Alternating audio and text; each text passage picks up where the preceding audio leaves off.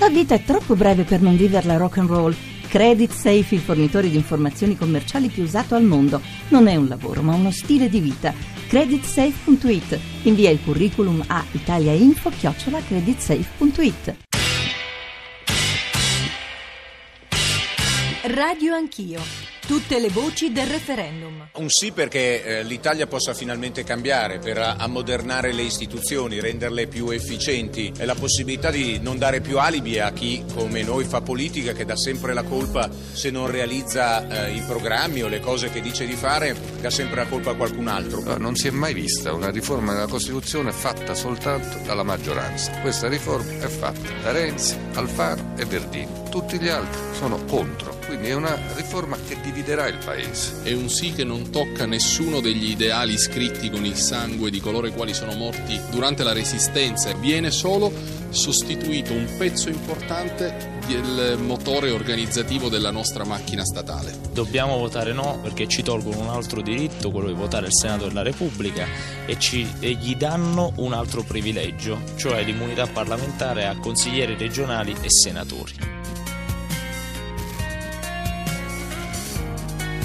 Sono le 8.36, buongiorno e benvenuti all'ascolto di Radio Anch'io, Giorgio Zanchini al microfono, tutte le voci del referendum, altre voci del referendum. Stamane saranno con noi eh, Maurizio Lupi, Presidente, capogruppo eh, di eh, Area Popolare alla Camera dei Deputati e poi dalle 9 Roberto Speranza, leader della minoranza del Partito Democratico e poi nella terza parte, come abbiamo fatto l'altro ieri con il centrodestra, eh, ci concentreremo sull'area politica del centro-sinistra, eh, sui mille giorni del governo Renzi, su quello che potrebbe potrebbe accadere all'indomani del voto referendario del 4 dicembre. Devo dire che sarà interessante con politologi, con giornalisti e con voi ascoltatori, come sempre, ragionare anche alla luce delle, di parole e affermazioni appena fatte da Matteo Renzi su quello che, accade, che accadrà se dovesse vincere il no il 4 dicembre. I nostri riferimenti per porre domande nella prima parte a Maurizio Lupi, fronte del sì, nella seconda a Roberto Speranza, fronte del no. È arrivato poco fa un sms che dice fate parlare, fate sentire anche quelli del no per favore, in realtà noi,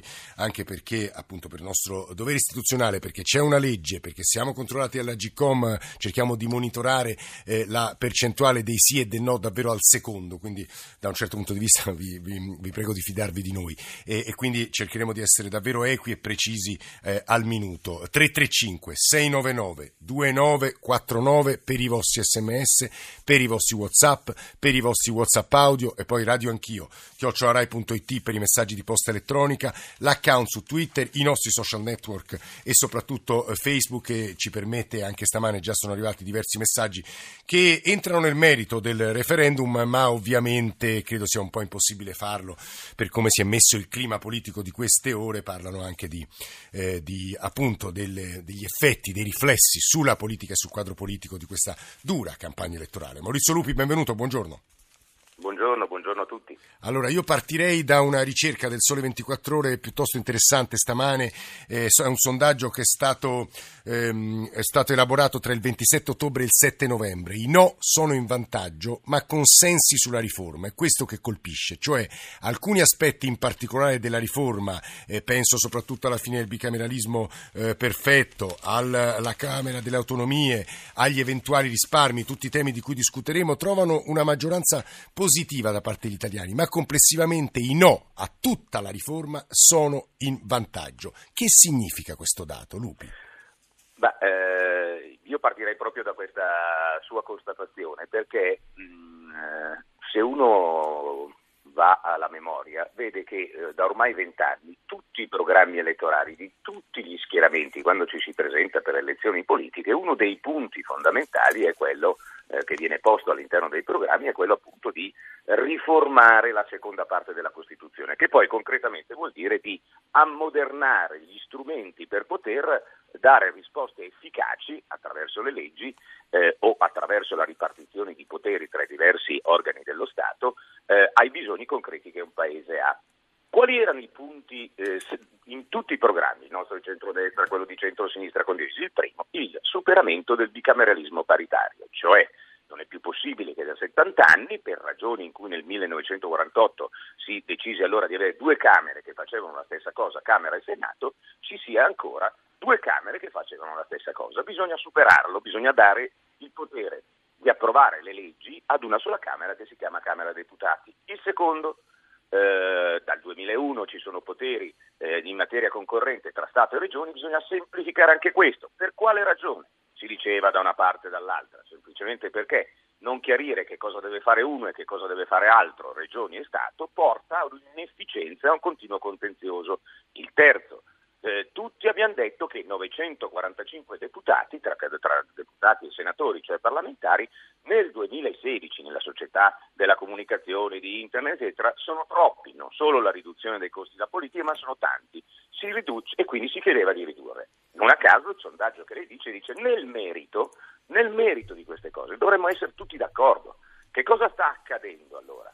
Sta accadendo che si sovrappone ad un referendum eh, costituzionale come è naturale nel nostro paese, in qualsiasi competizione, in qualsiasi cosa si va a fare, un eh, confronto e uno scontro politico. Non è un caso che eh, i sondaggi eh, misurano e dicono che il fronte del no, che vede tutti i partiti, la maggior parte dei partiti di opposizione, che sono numericamente più alti di quelli di maggioranza, eh, schierarsi per il no. Ecco, io concludo dicendo una semplice considerazione. A me e a noi, anche per recuperare da una parte quella distanza che esiste tra eh, cittadini e, eh, e, classe politica, istituzioni che è al minimo, eh, che, che, è derivata dal fatto che si è inefficienti, non si capisce concretamente, concretamente come i benefici di un'azione legislativa avvengono e poi c'è sempre un alibi. L'alibi è quello che tutte le volte che si va al governo, centrodestra e centrosinistra, perché non hai attuato il tuo programma? Perché ho la maggioranza risosa, perché la Camera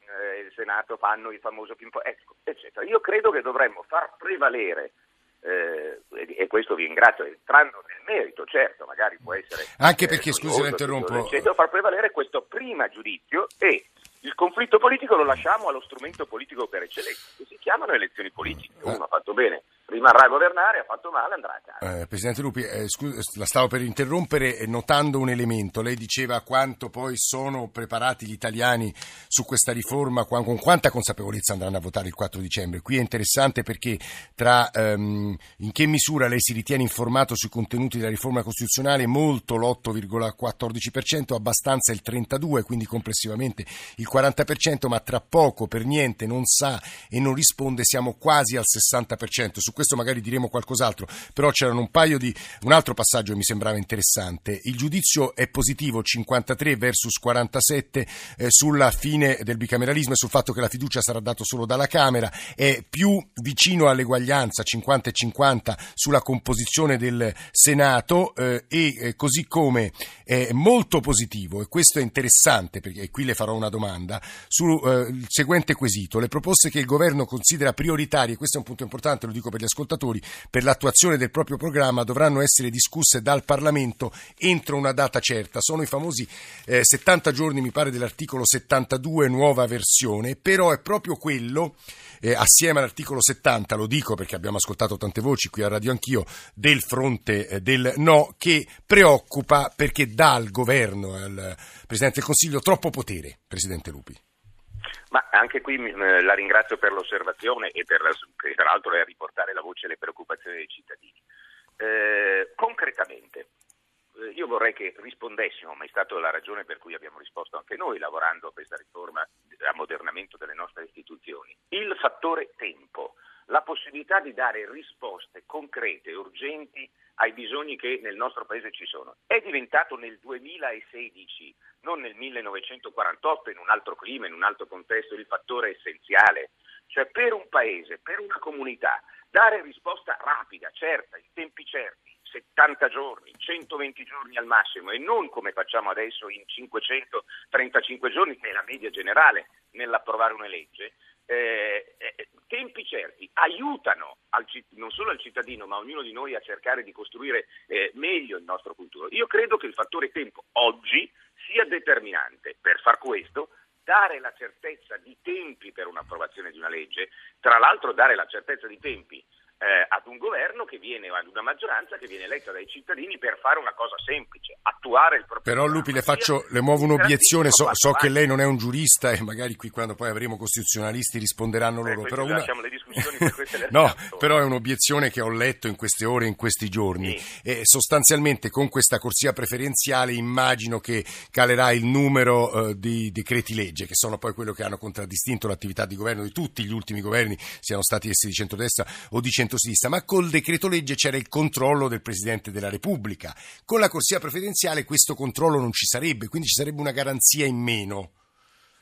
Ma io credo, eh, adesso appunto lo dico molto concretamente, il decreto legge è sempre stato, lo, lo dico perché ho fatto anche il ministro e ho Sì, avuto la responsabilità e l'onore di fare questo, è sempre stato la sì. corsia che eh, ogni Parlamento ed ogni maggioranza, vi dico ogni, cercava appunto per dare questa risposta alla eh, ed era abusata, ed era abusata perché il decreto legge, si- siccome è una legge che entra immediatamente in vigore e deve essere convertita entro 60 giorni, giustamente la nostra Costituzione prevede che sia fatta solo in casi eccezionali, non sempre. Eh, il, eh, rischio, eh, il rischio della, appunto, che si dice, se vincono i sì si dà troppo potere al governo e c'è il rischio della, eh, della, della- de- della- democrazia, del mancato controllo, non è possibile perché in ogni caso eh, i controlli eh, anche sulle leggi, poi le, le- le leggi dovranno essere sempre in ogni caso eh, promulgate dal Presidente della Repubblica che esercita il suo controllo. E poi l'efficacia di una legge come è giusto che sia, la si vede nell'azione e anche qui. Se io mi dovessi accorgere che devo migliorare una legge, che la devo, eh, che, che ho- magari c'è qualche errore nel senso che non, non ha dato i risultati eh, eh, aspettati, quanti anni devo aspettare per cambiarla? Una delle leggi più contestate del nostro paese si chiama legge Fornero, ce la ricordiamo, chissà quante volte voi Sì, no, è stata appena discusso. citata dagli ascoltatori, tra l'altro. Quante volte ne avete discusso? Bene, io immagino che la Fornero ci avesse fatto quella legge pensando ad, una- ad un obiettivo concreto, positivo. Nella sua attuazione si è accorto che c'era il problema degli osodati, che mancava la flessibilità, che abbiamo lasciato indietro tanti nostri concittadini, che ci siamo dimenticati, eccetera, eccetera. Per cambiarla quella legge, per modificarla dopo che è stata attuata, aspettiamo altre 12 legislature? Oppure avendo tempi certi nel processo legislativo e semplificandolo, in ogni caso io dopo sei mesi, dopo un anno che funziona, dopo sei mesi che mi sono accorto eh, che c'è qualcosa che non fa, posso se voglio, ma qui ovviamente è la responsabilità e la capacità della politica, questa non viene tolta né che si approvino in 120 giorni né che si approvino in due anni e Presidente- Ecco, a me sembra che questo ed è la ragione per cui gli italiani nel merito tutti dicono che sono d'accordo. Purtroppo, come al solito, c'è un altro tema che è la politica. Io voglio cacciare quello lì, non mi va quest'altra cosa, troppo potere. Io credo che questo sia per il bene del nostro paese un errore. Facciamo questo. Su questo Alle devo dire- politiche eh, si faccia questo strumento che è, la- che è il contenuto della democrazia. Maurizio Lupi, su questo devo dire stanno arrivando domande e considerazioni anche di grande interesse, ma darei la parola agli ascoltatori Andrea da San Benedetto del Tronto e Marco da Roma. Eh, Andrea, buongiorno. Buongiorno, Eh, premetto che io sarei orientato per il sì. Sì. Volevo chiedere all'onorevole Lupi ehm, questa questione eh, sul rapporto Stato-Regioni. Da molte parti si ehm, avanza il, ehm, il dubbio che eh, la, riforma, ehm, la riforma crei una supremazia dello Stato rispetto alle regioni soprattutto Sì, le regioni virtuose. Ricentralizzazione, chiamiamola, sì. Esatto, sfavorendo le, le regioni Lombardia di cui l'onorevole Lupi è un autorevole esponente. Può tranquillizzare l'on- l'onorevole Lupi rispetto al fatto che con la nuova riforma del titolo quinto e con la clausola di supremazia le famose leggi che favoriscono la sussidiarietà della regione Lombardia non vengano in qualche modo abrogate? Eh, eh, tra pochissimo Lupi, prima Marco da Roma, buongiorno, che credo voti no invece Marco. Lei... Sì, sì, buongiorno, io voto certamente no. La mia domanda è sia tecnica che politica. Sì. Gli statuti delle regioni speciali prevedono l'incompatibilità fra consigliere regionale e senatore e deputato. Sì, Come- c'è stamane sul Fatto Quotidiano, Marco ha ragione. Eh, Come so si è se- sanata eh. questa, questa cosa? Ci si è pensato?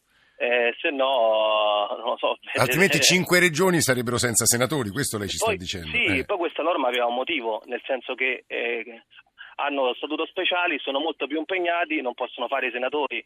Quindi come la mettiamo politicamente invece sull'altro fronte? Vi ringrazio. Grazie a lei Marco. Allora Lupi, rispondiamo a questi due ascoltatori, poi a altre tante domande che arrivano per Sì, iscritto. molto invece, sì. anche per eh, molto velocemente. Eh, parto dalla la, la seconda perché mh, la risposta mi sembra eh, molto semplice. Il, il, Senato eh, non c'è più, eh, è stato abolito nella sua funzione legislativa, tant'è vero che il nuovo Senato, che è il Senato delle autonomie e degli enti locali, ha competenze e rappresenta gli, rappresenta gli enti locali, i comuni e le regioni.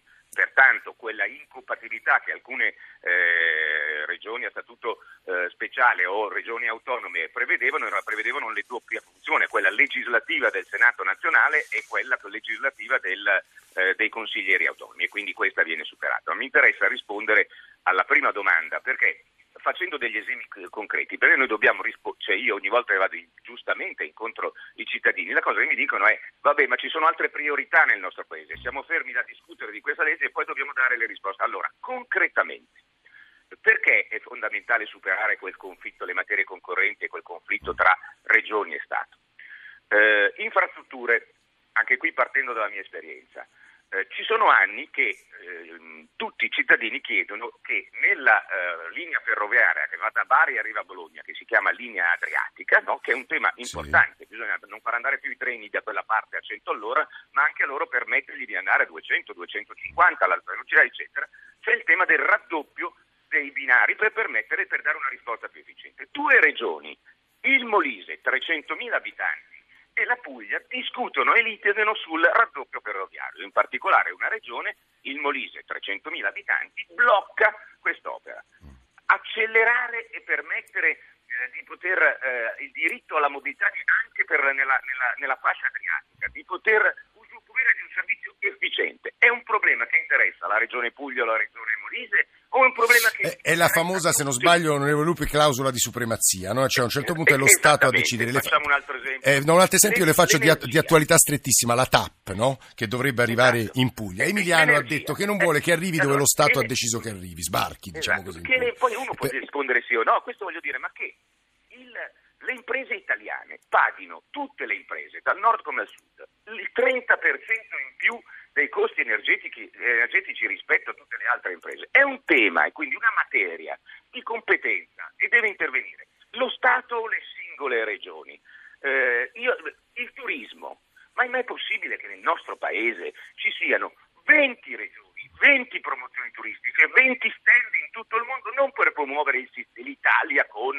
Poi per, però Lupi mi faccia fare un'obiezione, eh, non trova legittima però ad esempio la posizione, ora pigliamo la fattispecie pugliese, del presidente Emiliano magari della popolazione che vede un impatto spaventoso sui suoi millenari olivi con il passaggio di un oleodotto, un metanodotto e non può nemmeno aprire bocca perché è Roma a decidere? No, io trovo legittima la possibilità in un confronto giustamente che ogni singolo territorio è dica e faccia presente le proprie istanze, ci saranno le mediazioni, ma c'è un punto, come in tutti i paesi del mondo, su temi che riguardano ovviamente l'interesse nazionale, che eh, qualcuno deve decidere, cioè bisogna, la paralisi eh, blocca tutti. Il Presidente degli Stati Uniti d'America, nello Stato più federalista del mondo, quando ha deciso di scavare nel Golfo del Messico per dare una risposta alla politica energetica, ad un certo punto non è che ha continuato a discutere con la Florida piuttosto che con gli altri stati, ha preso e ha deciso perché l'energia è una materia di competenza, cioè come, come interesse nazionale.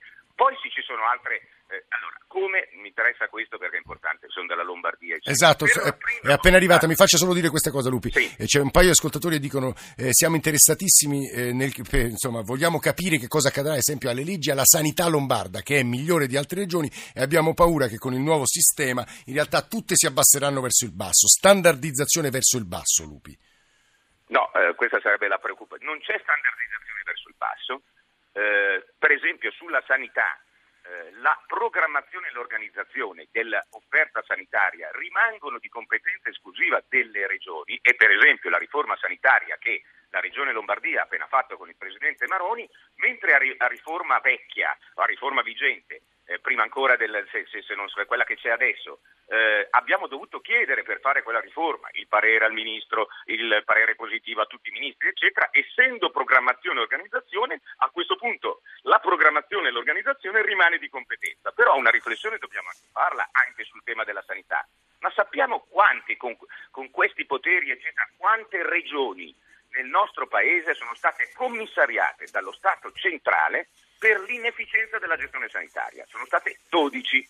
12 su 20, se poi togliamo anche le regioni a statuto eh, auto, eh, autonome, eccetera. Io credo che insomma c'è poi un elemento fondamentale che per la prima volta, e questo a me Lombardo fa piacere, che, eh, ed è l'articolo 116, eh, che se ci sono regioni che sono capaci di gestire le risorse dei cittadini, sono efficienti, è possibile, su richiesta delle regioni, che altre materie, oltre a quelle eh, che sono state oggi definite, possano essere, attraverso una legge, date alle regioni. Io credo che questo principio, per la prima volta, dei costi standard, dell'efficienza eh, della gestione eh, delle risorse da parte dei cittadini, sia assolutamente, eh, venga introdotto nella Costituzione, tenendo conto che però una delle battaglie più grosse per noi, che è il principio di sussidiarietà, non viene minimamente toccato. L'articolo 118 e tutti, regione, comune e, e Stato centrale, devono ispirarsi al principio di sussidiarietà, che poi vuol dire eh, servire e valorizzare l'azione dei cittadini. No, devo dire, se ha 30 secondi, eh, Lupi è un ascoltatore che dice ma non capite eh, voi che patrocinate il fronte del sì che oramai è un vento, quello tra, di, del trampismo, quello della Brexit, perché in realtà il sì è la continuità di un mondo al capolinea. Pochi secondi se ci riesce, Lupi. Ma mm, brevissimamente, io credo che eh, se sarà un vento poi saranno come sempre, io credo profondamente nel volere del, nel, nel, nella volontà dei cittadini, ma noi abbiamo un compito, trampismo o non trampismo, vento sì, vento no, eccetera, che è quello di eh, cercare di aiutarci tutti noi a darci degli strumenti efficienti per eh, dare una risposta, cioè, portare avanti il Paese. Eh, il cambiamento è una cosa importante, deve essere un buon cambiamento, ma è una cosa importante. Continuare a, rifa- a fermi, a, a rimanere fermi non è eh, che impedisce il vento del nord come quello del sud, alla fine fa rimanere tutti fermi e tutti indietro. Maurizio Lupi, Presidente Capogruppo alla Camera dei Deputati eh, di Area Popolare, lo ringraziamo molto anche perché la, per la sua cortesia e disponibilità stamane doveva essere con noi la settimana prossima, ha anticipato la sua presenza perché qualcuno avrà visto sul nostro profilo Facebook che doveva essere nostro primo ospite il Ministro delle Infrastrutture Graziano Del Rio che però stamane la sua portavoce ci ha comunicato che aveva avuto un impedimento e quindi lo riospiteremo in puntate della settimana successiva. Abbiamo ascoltato e stanno arrivando, devo dire, eh, le eh, voci più diverse, le domande più diverse, le critiche più diverse e noi adesso andremo ovviamente ad ascoltare un punto di vista, eh, chiamiamolo negativo, insomma, che voterà no il 4 dicembre, quello di Roberto Speranza, eh, leader della minoranza interna del Partito Democratico. 335 699 2949 per i vostri sms, per i vostri whatsapp, per i vostri whatsapp audio, per le vostre mille domande, curiosità. E adesso c'è il giornale radio con le ultime notizie e torniamo assieme tra pochi minuti.